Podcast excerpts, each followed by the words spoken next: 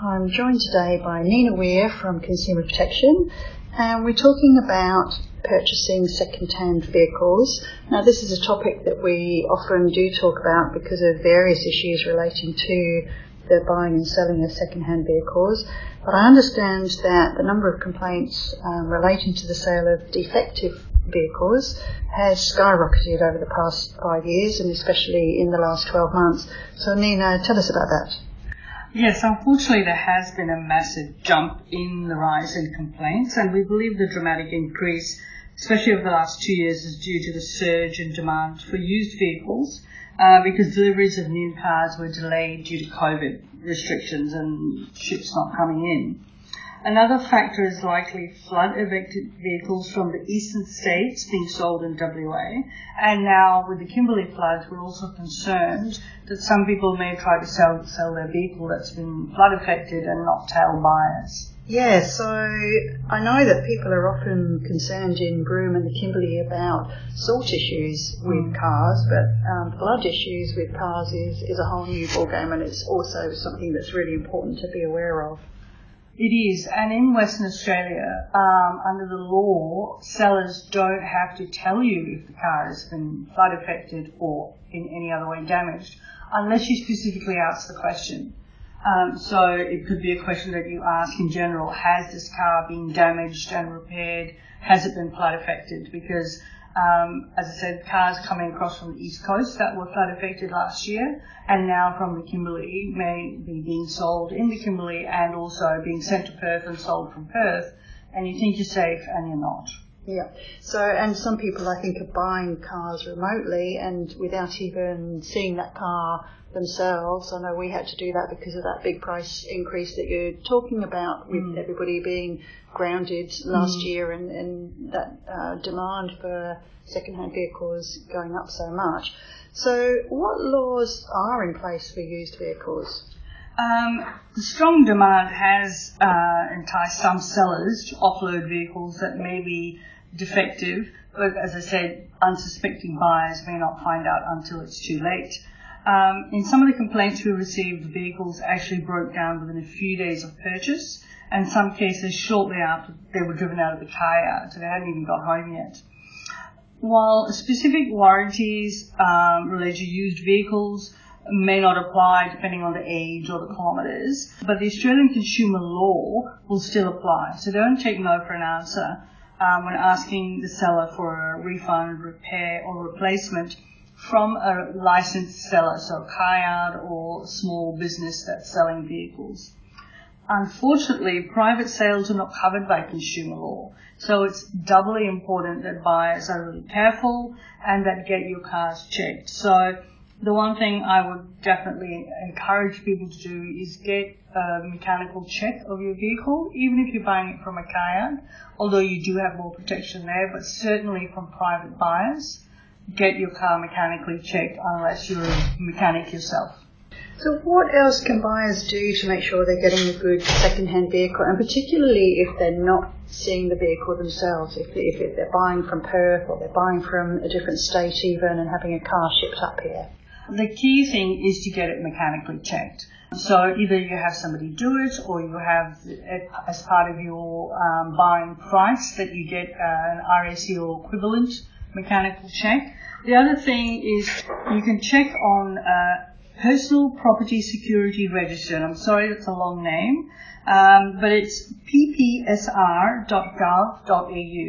and that is a registered where you can find out about your vehicle's history, such as if it's written off or very badly damaged, or if it's still money owing on it, which can you can be liable for if you buy that vehicle and there's still finance on it. So definitely ppsr.gov.au is the website to check for all second-hand vehicles, no matter where you're buying it from. Great. So that's one thing that people can do, even if it is a private sale, and yes. we'll pop that link in the comments. What about the validity of motor vehicle dealers? Do we need to be concerned about whether they're licensed or not? Yes, and most car dealers you can check their Australian business number, ABN. Um, you can look them up to make sure that they're licensed on business registration. You can absolutely make sure that the person you're buying from is doing the right thing and they do have restrictions or parameters under the law. But if you buy from an unlicensed dealer or an individual, an unlicensed dealer may do the wrong thing and try to sell you a lemon. So license and registration checks for dealers can be done on consumer protection websites. And if you come across a dodgy or unlicensed dealer, let us know uh, emailing us on consumer at dmirs.wa.gov.au or calling 1300 304054. Please also, if you do get sold a defective vehicle, come to us at Consumer Protection either online and file a complaint or pop into the Broome office and we're happy to help you file a complaint. Um, because our automotive team in Perth, they do an excellent job of tra- tracking down unlicensed or even licensed dealers do the wrong thing and making sure that they give back to the customer or they are charged and fined. So it's against the Australian consumer law to sell dodgy vehicles um, without letting you know what you're in for. So if you know that the car is not very roadworthy and you pay less for it, that's your choice if you're mechanically minded. But if you buy a car and you think that it's roadworthy and it ends up not, then you have a right to complain. And but if you get it checked first mechanically, then maybe you won't buy it in the first place. And so your WA consumer protection, can people still come to you with those complaints if they're buying a car from a different state?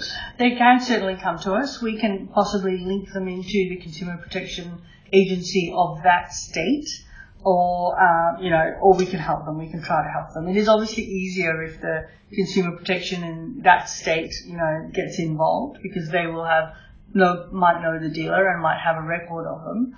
Um, but yes, we can certainly help you in the initial phases. Great.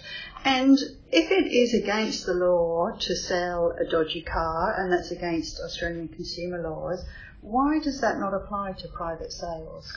Um, because they're not a business. They're not a licensed business. So they're selling an individual item. Um, it's the same as if you go to somebody's house and buy their fridge, something like that. You know, it's not necessarily covered by consumer law. Okay, so it really is buyer beware. Yes. Another thing that's buyer beware that we're just going to touch on briefly is the cost and the potential pitfalls of buy now, pay later. So in the current climate, with the cost of living rising, it does seem like a real good option to, to get these cards that allow you to buy now and pay later. But there are potentially some pitfalls. So tell us about those, Nina. Um, absolutely. Most of the buy now, pay later cards uh, don't charge you interest unless you don't start paying it back. And the interest can be really high, higher than credit cards and they're quite often targeted at people who may not get approved for credit cards because you may not have the credit uh, backing for that.